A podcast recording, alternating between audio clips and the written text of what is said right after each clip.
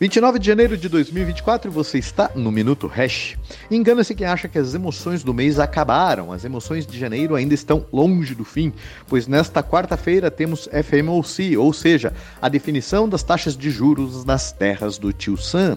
Na semana passada, o Banco Central Americano anunciou o fim do BFTD, o programa de empréstimos a valor de face de títulos podres comprados a juros zero, que colocaram dezenas, talvez centenas, de bancos médios americanos em baixo debaixo d'água, ou seja, insolventes e sem perspectiva de ter o dinheiro suficiente para honrar com os depósitos dos clientes.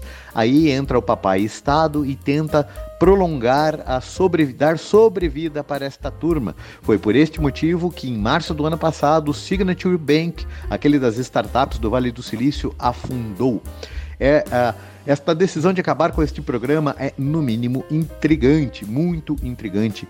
E na mesma semana passada, muito se falou sobre o PIBão americano crescendo 3,3% no último trimestre, mas não se falou sobre o quanto isso custou. Mais de 1,1 trilhão de dólares em dívidas e novos déficits.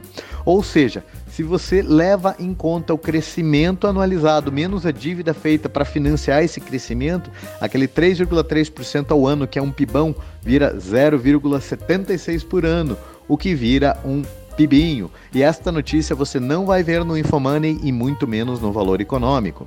Já o pujante mercado de trabalho por lá também uh, segue sendo vítima de dados manipulados. Quem foi responsável pela manutenção do pleno emprego no Q3 por lá foram as contratações do governo federal, respondendo praticamente sozinho pelo tão alardeado, né, abre aspas, resiliente mercado de trabalho norte-americano. A mensagem que quero te dar é o seguinte: a coisa não está tão cheirosa na economia americana quanto se prega nos noticiários. Muita maquiagem e atrás daquela camadinha de verniz brilhante, a coisa parece não estar muito bem para o motor da economia mundial.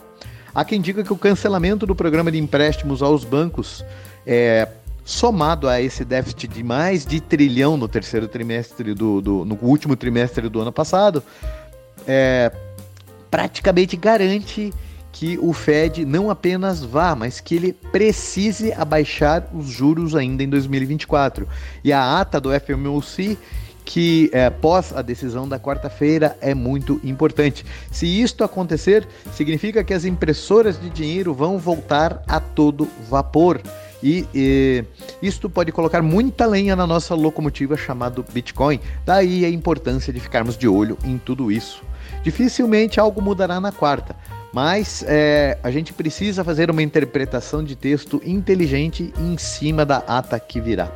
E para fechar, nesse final de semana, estive na festa de aniversário de um grande amigo com conhecidos que eu não via há longa data. Para minha surpresa, todo mundo que me via perguntava, né, é, abre aspas de novo, você ainda tá naquele tal de Bitcoin, naquele negócio de tal de Bitcoin, não vai arrumar um trabalho de verdade? Fecha aspas. Difícil conter uh, o sorriso irônico a esse tipo de comentário. Ainda estamos muito cedo e uh, não seja igual essa turma, não espere o all-time high para começar a se posicionar. Um grande abraço a todos, voltamos na quarta-feira.